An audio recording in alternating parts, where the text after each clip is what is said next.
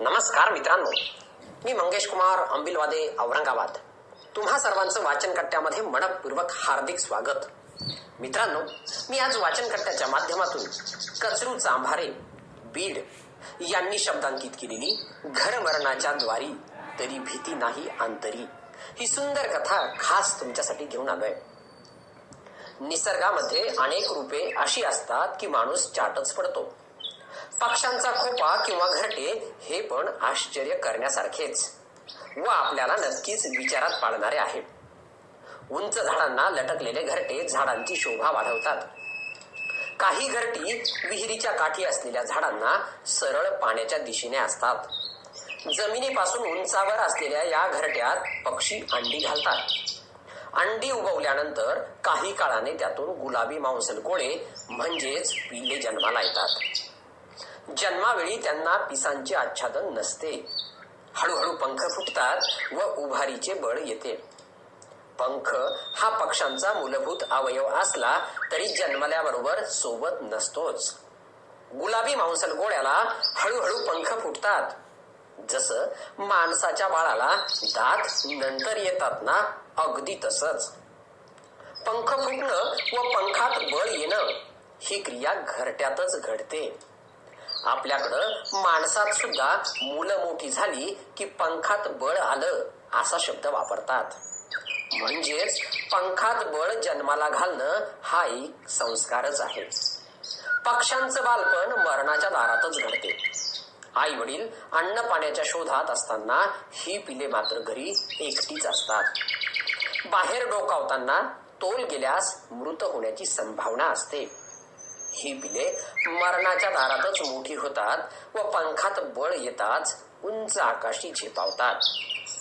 माणूस मात्र आपल्या पिलांच्या काळजीपोटी आयुष्यभर काळजीतच असतो. जमिनीवरच आपला जीवनक्रम असूनही आपलं कोसळणं आकाशातून कोसळल्यासारखंच असतं. बहिणाबाई चौधरींची खोपा कविता आजही आठवते. पक्ष्यांच्या घरट्याची वीण पाहणं हा एक नेत्र सुखद अनुभव आहे. भोवतालची काडी काडी वेचून आणणं त्यांची गुंफण करणं ही एक त्यांची कलाच आहे. बाहेरून काट्या कुट्या काटक्यांनी आच्छादलेली ही घरटे आतून फारच मऊ असतात. या मऊपणासाठी गवताच्या बारीक काड्या कापूस यांचा खुबीनं वापर केलेला असतो. घरट्याचं आणखी एक वैशिष्ट्य म्हणजे एकाच जातीचे पक्षी वर्षानुवर्ष घरटी मात्र एकसारखीच बांधतात. कवयित्री बहिणाबाई चौधरी म्हणतात अरे खोप्यामधी खोपा सुगरणीचा चांगला.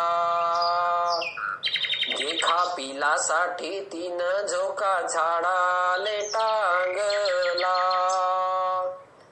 तिची तशीच चोच तेच दात तेच ओठ.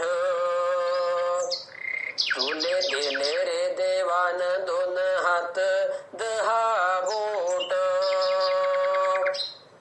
आपल्याला दोन हात दोन पाय आणि वीस बोट दिलेले आहेत.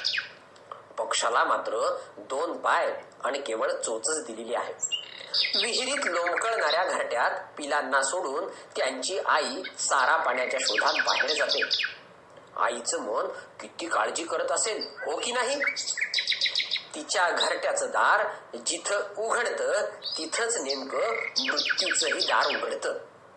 म्हणजे पक्षाची आकाश भरारी मरणाच्या दारातून सुरू झालेली असते. आपला मनुष्य जन्म खरंच खूपच सुरक्षित आहे. एका पिढीत बांधलेलं घर पुढच्या काही पिढ्यांसाठी वारसानं चालत आलेला निवारा असतो. मानवी मन सतत स्वतःच्या पिल्ल्यांसाठी धडपडच करत असत. पक्षाचं लेकरू व माणसाचं लेकरू या दोघांना जन्मावेळी मिळणाऱ्या वातावरणात खूपच मोठा फरक आहे. माणसानं सुरक्षेच्या कवचावर कवच लपटलेले असतात. तरीही आम्ही कायमच असुरक्षित असतो. मरणाच्या दारात टांगलेल्या घरट्यातून उडणारं पाखरू दिसायला येऊनच असेल. पण खूप मोठा संदेश घेऊन ते गगनभरारी घेत असत. धन्यवाद.